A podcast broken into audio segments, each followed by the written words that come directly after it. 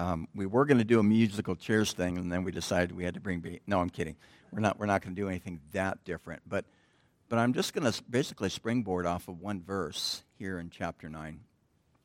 Although, Bonnie, would you read verse 13 again for us, please?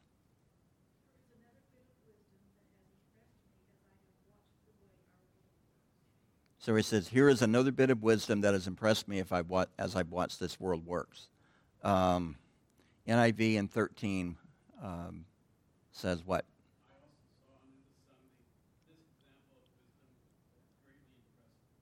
Okay. And Cindy. Thir-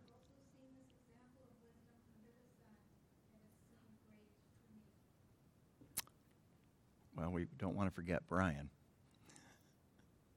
13. Okay. So he's grappling with this idea of wisdom. And I've got I've got more notes than I possibly even can halfway cover tonight. We'll just I'm going to hopefully I organize this hopefully to hit highlights. But going back to verse 1, uh, he says, I've considered all of this in my heart.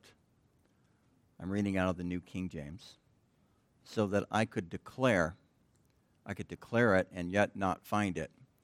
Moreover, though a wise man attempts to know it, he will not be able to find. I'm reading verse 17 of chapter 8. I thought this sounded weird.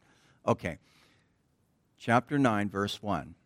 For I considered all this in my heart. I did read that part correctly. So that I could declare it all that the righteous and the wise and their works are in the hand of God. People know neither love nor hatred by anything they see before them. Now, that's a pretty deep verse. Uh, does the NIV have anything different, significant on that, either one of you?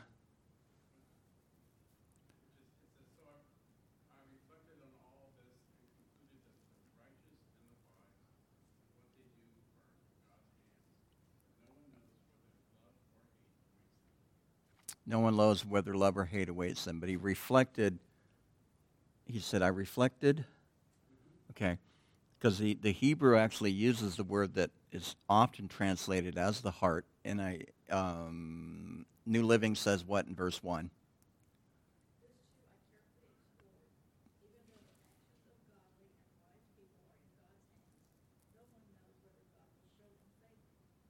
Okay.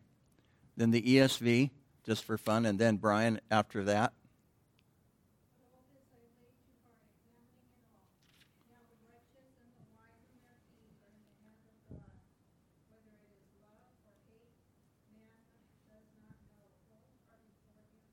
Okay. And then Brian.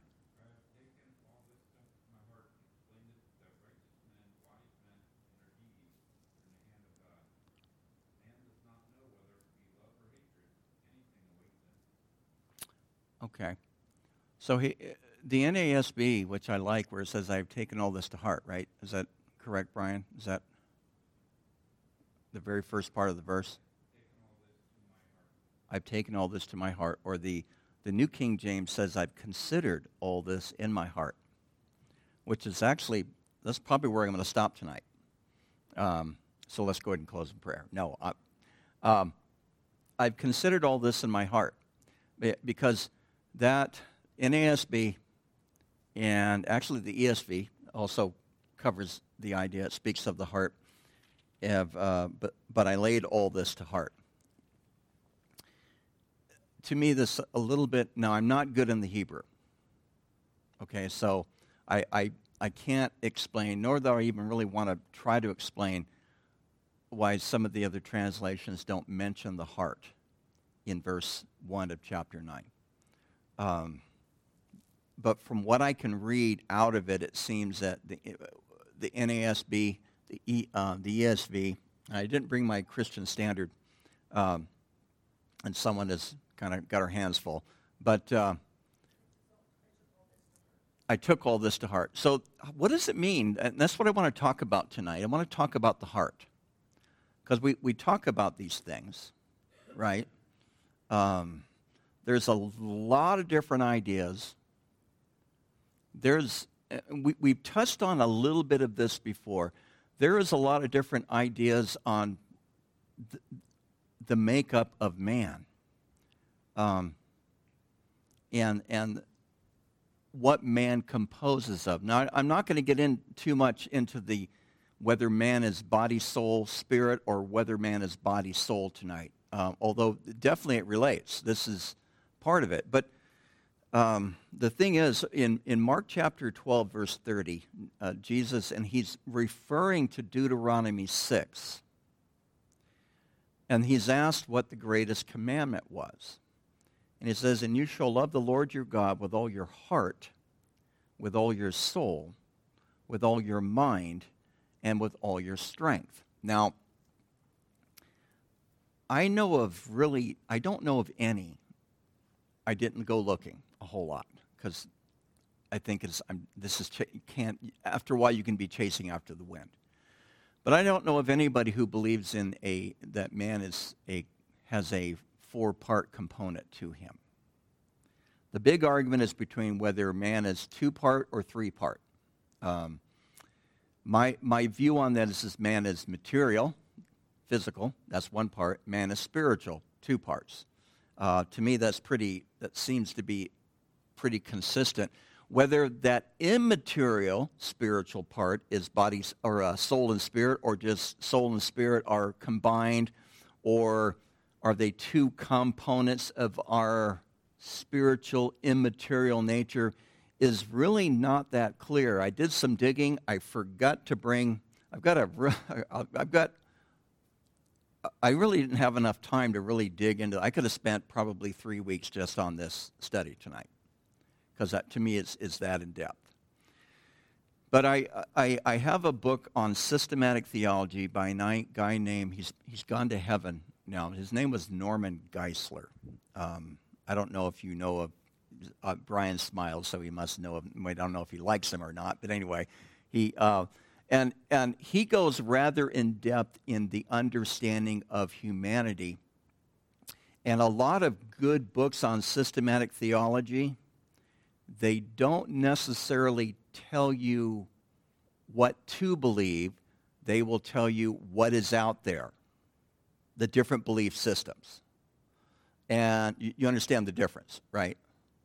Uh, they'll, they'll just, as if they're giving a lecture. right? you know, and I taught on, I taught a, years ago, I taught in Calvary Bend, I taught a, a class on, it was like a 14 week class on the doctrines of the Bible. And we covered different doctrines. Uh, I didn't tell anybody what to believe. I just, let's cover the doctrines that are brought out of the Bible. The same thing when I taught here on end times. I didn't tell any of y'all what to believe, although somebody asked me a few times, and I would tell you what I at least lean toward, but I, I, I just wanted to cover the basis of all that the Bible teaches on that subject. So that's the whole idea about systematic theology. The book is about this thick, and I was going to bring it for you. And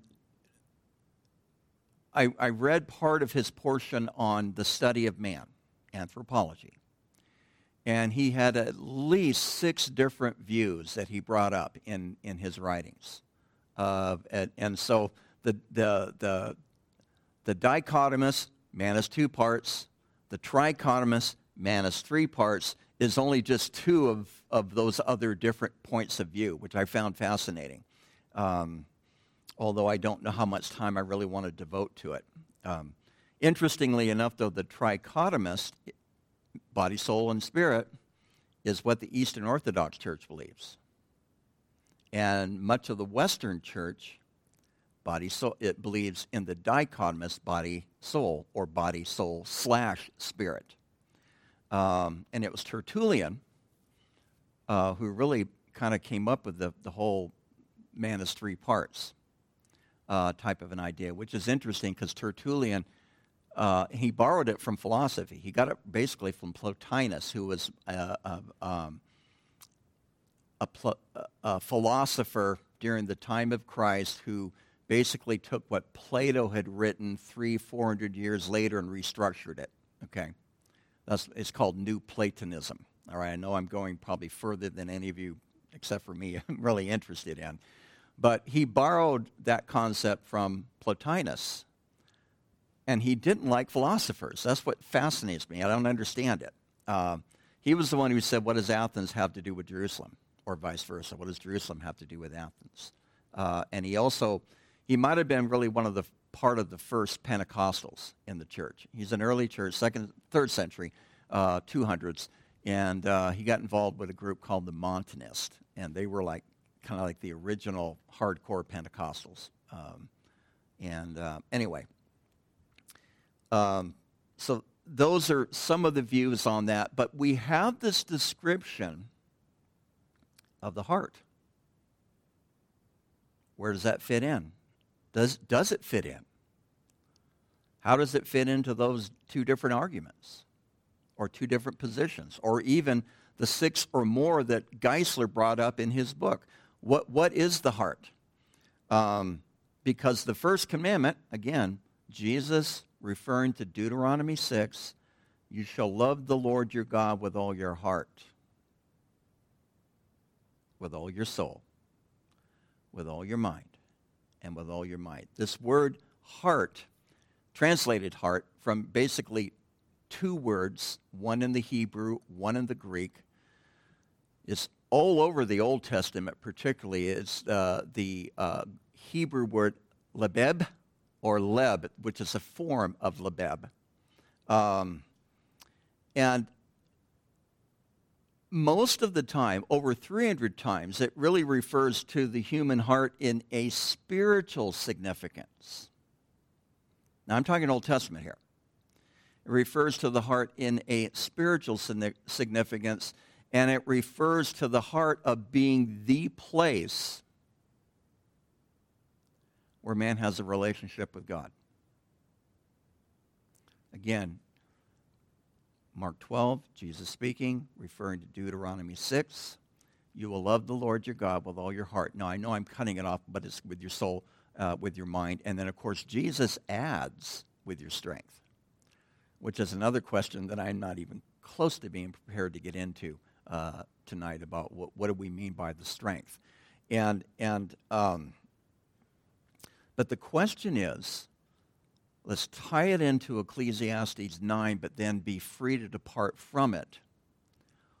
What does um, Solomon mean here when he says, I've considered all this in my heart? Which is the New King James. I've considered all this in my heart. Uh, uh one question would be asked what about what is the all this? Is he referring back to chapter 8 and then some of his findings, some of his conclusions are written for us in chapter 9? Or is he considering what he has written throughout the entire book of Ecclesiastes thus far? Chapters 1 through 8. And I thought about, and, it, and I'm, I'm probably going to try to do this for you. It's going to take, take some time and work. But really to kind of chart the different subjects that, that Solomon brings up and where they're found in Ecclesiastes. Because particularly if he, he, a lot of these he goes back to them. One of the themes is, is that, that, that, that uh, unanswered question of why do evil prosper and the righteous suffer. The theme of death is the great equalizer it kind of equalized. And he, he jumps right into this in this particular chapter, if you noticed in the reading. Why is death the great equalizer? Um, he, he's calling out for justice, and he, then he throws in, in, in different places, and then he throws in, in really kind of uh, almost anticipating the end of the book of what God's will is for us. And so it's, it's, it's really it's really quite a journey. Now, the thing is, in in uh, I'm going to jump a little bit ahead of myself, and I'll probably come back to this possibly. But in 1 Kings chapter 3,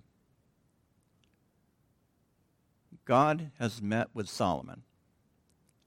And Solomon has made his request get. Now, this is when he's new and young and taking the throne. And Solomon makes this request to God. And what does he ask for? He asks for wisdom, right? And, and so what fascinated me on this, in 1 Kings chapter 3, verse 12, New King James Version, 1 Kings 3.12 says, Behold, I have done according to words. God is speaking to Solomon. Behold, I have done according to your words. What was the words of Solomon? Give me wisdom that I might, I'm paraphrasing, of course, but give me wisdom that I might be a good and a just ruler. Uh, Behold, I have done according to words. I have given you a wise and understanding heart. Same word here as we see in chapter 9. I've given you a wise and understanding heart so that there has not been anyone like you before you, nor shall any like you arise after you. So, in, in some respects, it, one that makes Solomon very unique. Number two, I think it makes him a type. What do I mean about a, a type? Now, a type is, is something that usually is interjected by, by Bible scholars, and they'll say a type is something that represents something else. And I would say that in this particular aspect, Solomon here, who wiser than anyone before him or anyone after him, is a type of Jesus Christ, or an expression of, or a symbol of, if that makes sense, right? Uh, now, we, we know that he had a lot of failures, right? So it, uh, the typology only goes so far, right? And, and I, I actually I like types, but I also think types are dangerous because people like to make doctrines out of types, and I don't think that's sound biblical exegesis, but your mileage may vary on that. Um, so Dallas Willard kind of a, he he works with the heart in a in a different way that I'm not even and I was going to go into more of his views on this, but I decided to kind of pull back from that a little bit because I'm not even sure I really fully embrace what he's saying. But I'll, I'll read to you a quote from him out of his book, Renovation of the Heart. Uh, and it says, The hidden dimension of each human life is not visible to others. Okay, the hidden dimension of each human life. What's the hidden dimension of our human life? Our spiritual side. Yeah, our spiritual side. I can see my hand right now, right? Well, there, that's better. But, uh, you know, but even that, what's interesting about that, because what, is, what does Solomon say? Um, that all the righteous and the wise and their works are in the hand of God. People know neither love nor hatred by anything that they see before them. So this is loaded with paradox and really loaded with uncertainty, just even in this first verse. So, but he, he says, uh, the hidden dimension of each human life is not visible to others, nor is it fully graspable even to ourselves. Have you ever been in a room with a person that is making a scene? We'll just say a scene, okay? Or may, everybody is noticing them, but they think they're operating normally? I'll, I'll take it a step further.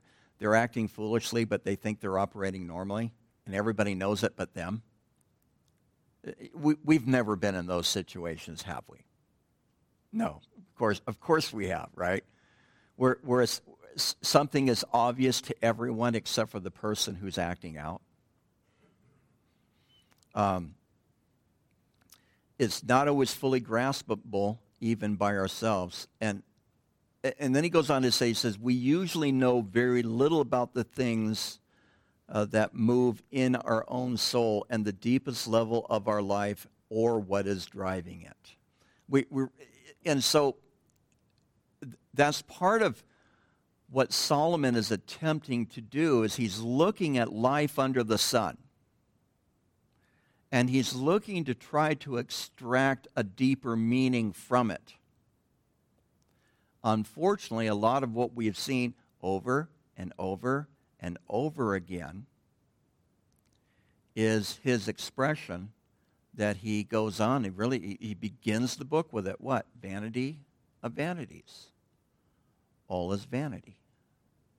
And and I think part of what he is even saying here, now this is my own hint, okay? Um, I, I bet you I can find people who will disagree with me on this, commentators even, but that's okay. Maybe even in this room, but that's okay, right?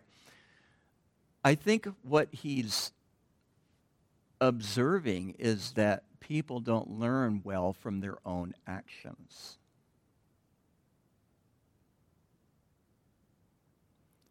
you know, it, it's, I've heard people, different people say, you know, make as many mistakes, paraphrasing again, make as many mistakes as you need to, but learn from them. Right? Learn from them. And, and extract or develop or see a deeper meaning in, in, in the, the patterns of your life just in just uh, because life is so much more than getting up and having a cup of coffee, morning routine, right? Walking the dog, having lunch, taking a nap, right? I'm really making this having dinner, or case when we were in Lake Tahoe, being able to lay on the couch while your wife makes dinner and watch her do it and just wave at her anyway, and watch the snowfall. Got to throw that in. Um, and then going to bed and getting up and doing it all over again. But what does he mean when he says he's considering these things in his heart? Any thoughts on that? Is the heart something that's substantial? In other words, of a substance? Or if it's something that is described in more of a functional context? Like your brain is substantial, right? That's an actual thing. And in your brain, what do you do? hopefully, you think, which is more what? Functional. Follow me so far? Any questions so far? I mean, this isn't easy stuff, all right? But what do you think about what he's saying is the heart? And I don't know the answer to this.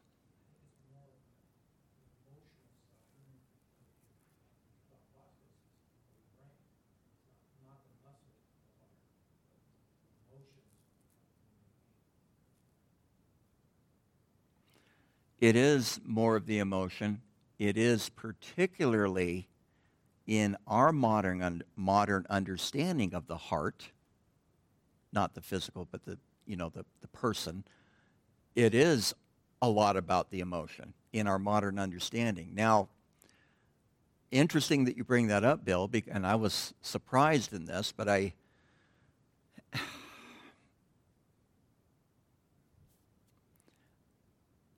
I always want to be careful about what I'm reading. Right? I think I read good commentators. Actually, I was going to, a little commercial. This is an easy read. Lectures in Systematic Theology. Uh, Henry Thiessen. I think this had the Ken Perky stamp of approval on it one time. We talked about a long time ago. I don't know if you remember or not, Ken. It's been years. Uh, but I think this was a guy that, that had the Ken Perky stamp of approval. The interesting thing, and he does a pretty good exposition on the difference between dichotomous and trichotomous man is body, soul, man is body, soul, spirit. It's, it's decent, I, although I've read some better ones. But anyway, I think he does a good job. Interesting, I go to the index. The two most important places in any book, in my mind, I'll get back to the idea of emotion in just a second, but the two most important places in my mind in any book are the table of contents and the index particularly in, in books on theology, if you don't have an index that, that lists every scripture that is listed in the book, to me that's not helpful. But uh, there are a lot of books that do that, and the, so the index can be pretty, pretty lengthy. Um, but I looked in the index of Thiessen's book, and he doesn't even talk about the heart, or it's not listed, which I thought you're really kind of missing something here. Um, but in one of the dictionaries, that might have been Eerdmans, but I'm not sure, they talked about their belief was that although modern man views the heart as a, an aspect of emotion, that he did not see the Old Testament particularly using the Hebrew word translated heart in that fashion. Um, that a lot of it even had to do with thinking and reasoning, which I thought was kind of fascinating because what do we, how many times have we all heard, oh, the distance between your, brain, your mind and your heart is about 18 inches. Well, mine is about 16.4. But anyway, it's about 18 inches and that, and, and how the Word of God in some people, it just goes in their mind, but it never goes into their heart. What are they even talking about? Emotion. But what's involved in emotion? Reasoning, feeling, but also an act of the will. Right? So I like Bonnie. So when she came up, I was already outside. When she, her and Harvey pulled up tonight, because I like Bonnie, you know what I did? I opened the door for her. Feeling, but an act of the will, right? I think I'll open the door. Now, Harvey came up and Harvey said, I'll get it myself, or something to that effect. But, but you, you see how, how they, they, yeah, yeah, but they, they kind of go in hand in hand. Um, now, it doesn't mean that if I don't open a door for you that I don't like you, okay? That doesn't mean that at all, all right? At least, I, right, right, Jeff? Back me on this. All right, good. All right. Um, so, but often, again, going back to what we read in 1 Kings chapter 3, verse 12, what God said to Solomon about him is that the heart is the seat of wisdom.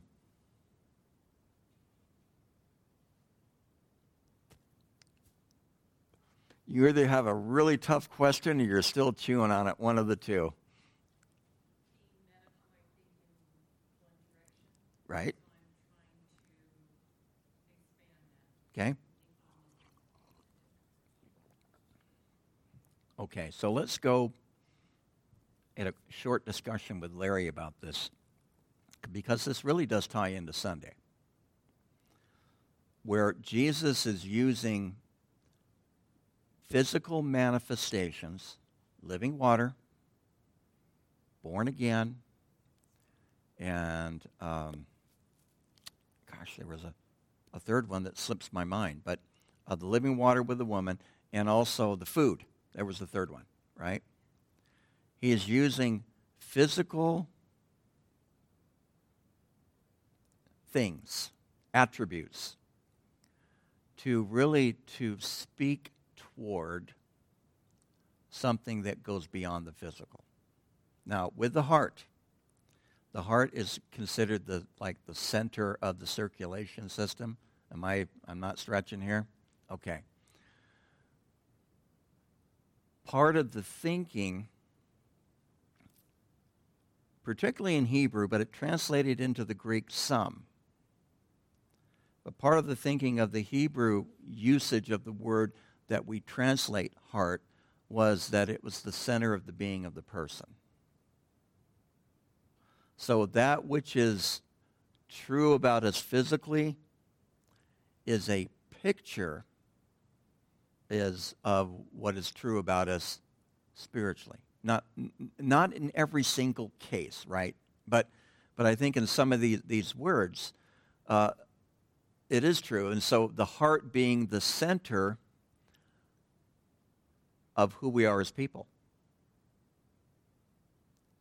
immaterially, spiritually, which will involve our reasoning, which will involve our emotions, which will involve our will.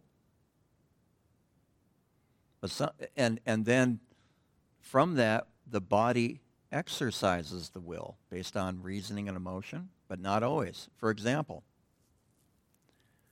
my reason I look at something that somebody left on our counter, a dessert. Um, and my reasoning is I don't really need it. My will is I want it. My emotion is I want it, but my emotion is also I really need to stay away from this kind of food. It's not good for me. So be, in my reasoning and my will, I decided not to eat it. But my body overrides it anyway. The, the thing is, is there are potlucks and there are potlucks, okay? Another way to say this is there are restaurants that are good smorgasbords, and then there are, there's everything else, those other smorgasbords, right? But a good potluck, right? And you're looking at all this food, and it all looks really good. And it's like, man, everybody like made food that not only I like, I really like, and I want to eat it all. Well, maybe not all of it, but I want to eat a portion of all of it. And so if I ate a normal portion of everything that's on the potluck table, I might not be able to walk out the building. Okay, you know, the soup night thing, that's a great example of that, you know. Uh, I may not be able to walk out the building if I eat as much of everything that I want to eat right, in normal portions. So I have to control my portion. So it's the same thing with, I think, this understanding of who we are as people because un- understanding who, who it is that God has made, that is us, understanding how it is that God has made us, I think gives us greater insight into uh, how we can relate to him and grow in him even deeper. Because I think it's the place of the heart where we really meet with God. And yet it's even more than that because it is emotion, it is reasoning, um, it, it, it is the seat of wisdom. And while on my plate I might have each individual entree, when it goes into my stomach, guess what? It all comes together. And so, sometimes you said you didn't have enough time or you know time left of life, and, and, and yet you can still sample and, and, and start to, to, to, to partake a little bit further because uh, any other thoughts before we move on? I only have 14 minutes.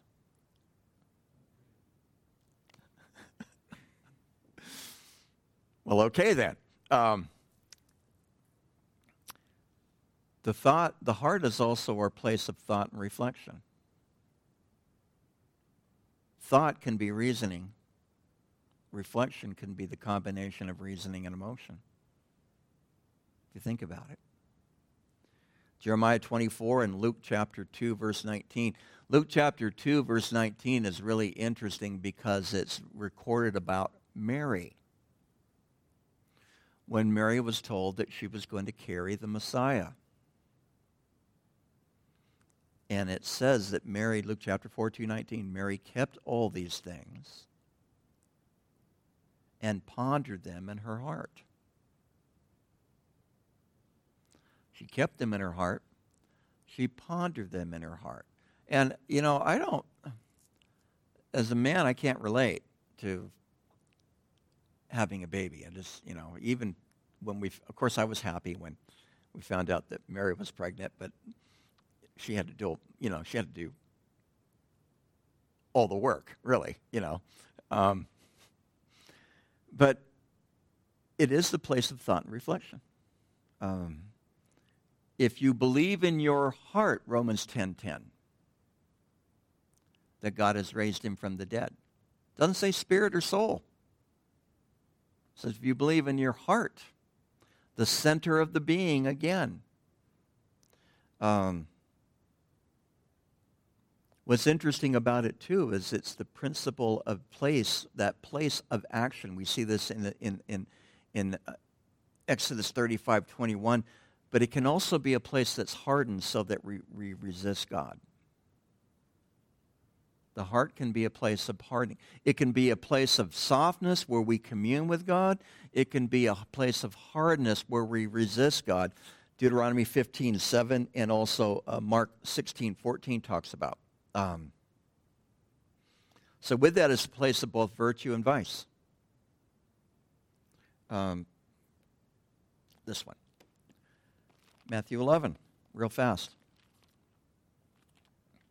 Matthew 11, 29. Every time I do this when I don't, because I'm trying to save room in my notes, I'm always worried that I put the wrong reference in and it looks stupid. But uh, that's my own heart. But um, says, Take my yoke upon you and learn from me, for I am gentle and lowly in heart, Jesus says. But then he switches it up. He says, For I am gentle and lowly in heart, and you will find rest for your souls. So he is gentle and lowly in heart, but we are to find rest for our souls. I find that to be fascinating. Do I have an explanation? No, where I'm going to keep going on unless someone wants to tap into that. One of the things about the, I wasn't even, just, just came to mind, Bill. Um, one of the, the underlying things of Celtic Christianity is the heart of God, or more specifically, the heartbeat of God and they, they tap into John, who in the Last Supper laid his head on the breast of Jesus. Now, when you lay your head on someone's chest, you are going to hear, unless you don't can't hear, you're going to hear, hear their heart. So, yeah, they, they didn't have it really well tied together, but there, there had to be, and that's the thing about the Old Testament that that I love about even the, the Mishnah, eh, which is Hebrew tradition that was passed down, because that was the interpretation. Now, again, you put 10 Jews in one room, you end up with 12 different opinions. But yeah, they, they didn't have a huge place as far as understanding medically what was going on. So it, it but they also Hebrew thought, ancient Hebrew thought was they, they saw, now I'm taking a little liberty with this, but plus one, I can't find it in my notes. But, but they saw um,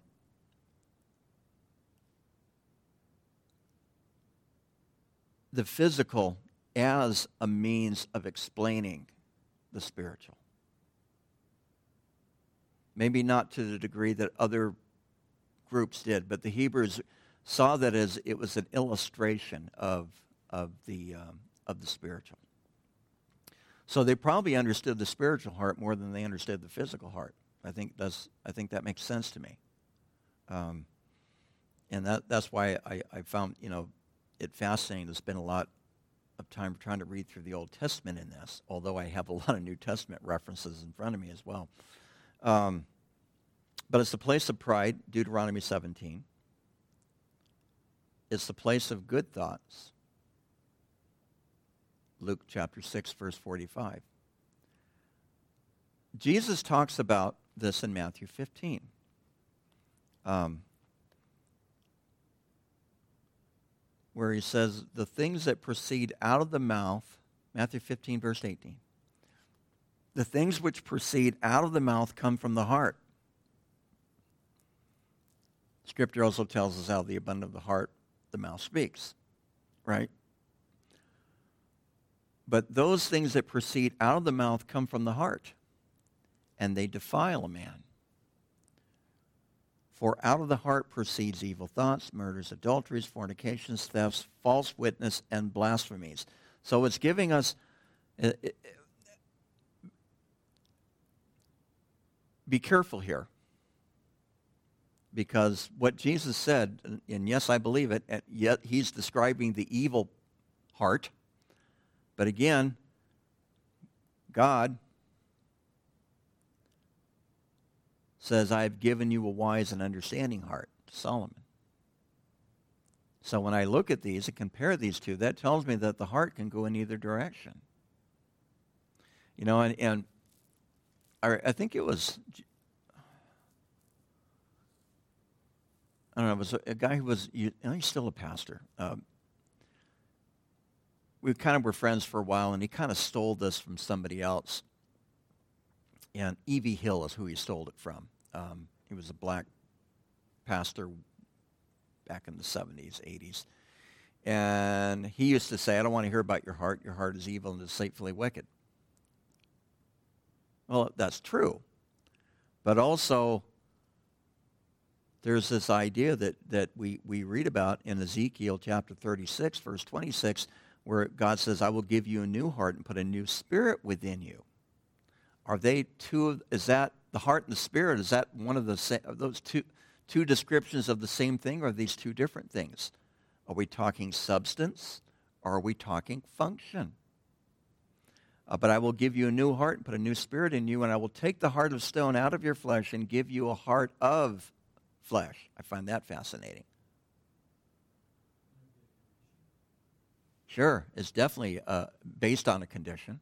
Yeah. In other words, for those who do not want God to soften their heart. I mean, well, look at Pharaoh. I didn't even look at that, but look at Pharaoh. Pharaoh did what? He hardened his soul. He hardened his spirit. No, he didn't. He hardened his heart.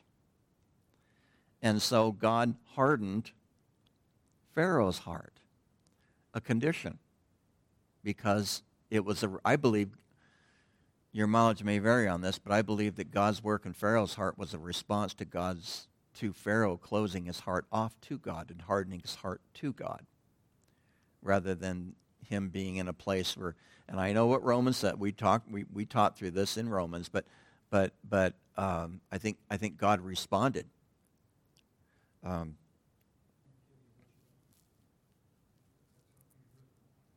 yeah. He will give us what he wants. Um,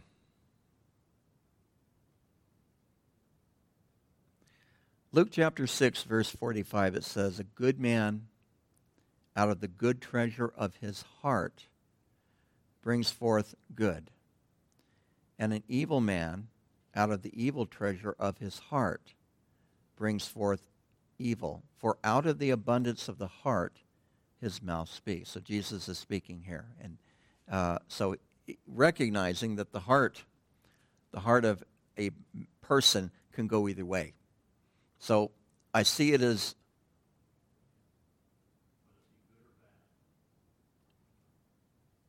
the heart can be the soul, the heart can be the spirit, and the heart can be the body.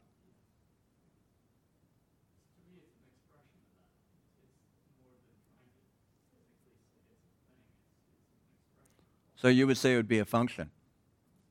So you would say it'd be more of a function rather than a substance, is what you're saying. And that makes sense you know. Um, but of course, and I know you don't interpret it this way, but going back to the, the passage or the verse that we looked at, love the Lord your God with your heart, your soul, your mind, your strength.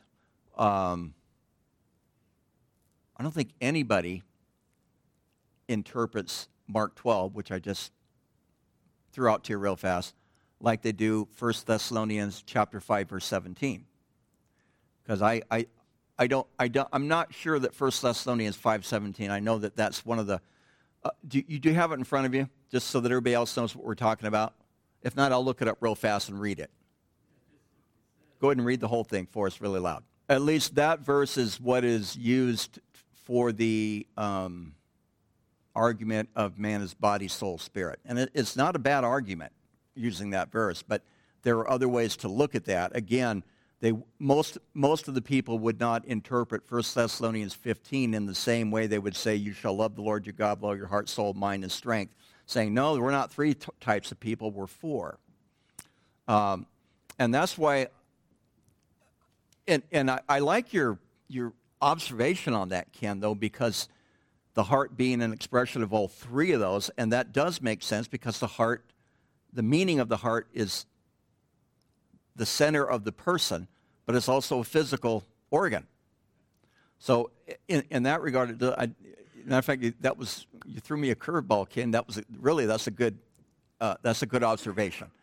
Um, but in that regard, that's why I see man, I think it's easier to see man as physical, spiritual, and the physical, the spiritual, excuse me. Well, the reality of our physical aspects, what consists of us physically? Well, heart is only one, right? Lungs, liver, thyroid, pancreas, you know, all of that stuff, the feet, the hands, you know. Um, it, as I think through this, I think, for goodness sake, the scripture tells us, the psalmist tells us, that we are fearfully and wonderfully made. And so uh, uh I'll, I'll kind of tack on to what Harvey said, and we're, we're going to be done unless someone has a, a final one. It, it's, I think it goes beyond our understanding because, you know, uh, uh, like I said, I was looking at Willard. Willard equates the spirit and the heart. I'm not sure it's quite that simple. Uh, and I like a lot of what Willard writes, but he equates the, the heart, the will, and the spirit all as one thing, just three different uh, aspects or three different descriptions of it. But we have a will, we have a heart, um, we have a reasoning, we have different type of emotions. Uh, human, and again, uh, if I had it in front of me, I forgot the book, but uh, uh, Geisler would identify at least six different understanding of what a human person is, which I thought was fascinating. But I mean, he goes very broad. He's a, he was he was a good teacher. Interesting enough, and a lot of Calvary guys didn't like him, and I thought he was fabulous. Actually, I really like Geisler. Um, Systematic Theology by Norman Geisler. It's thick. It's a hard read, but it's. Do you have it? Okay. It's the word heart, English Bible, over a thousand times. It, it's, it's recorded over a thousand times. Most of those times are the word cardia in the New Testament, which we never really even got into, and the word leb or lebab in the Old Testament. Uh, but it, it's over a thousand times. So it's, it's, it's a very significant part of our understanding, which incorporates feelings, which incorporates reasoning, right? Um, that's why I think Wesley, more I'm thinking about his construction of what's called the Wesleyan quadrilateral. I, I shared it with you recently. Scripture is interpreted by reasoning, experience, and tradition. Experience incorporates emotion. Reasoning can incorporate emotion. Tradition, boy, buck against someone's tradition and see how emotionally uptight they can get. So, I mean, I mean, it's, it's there. Uh, but he brings all of this into his heart. Because that's what he said here. I considered all this in my heart so that I could declare it all. So he, he's filtering it through so many different aspects of his human characteristics, including that place where he re- relates to God.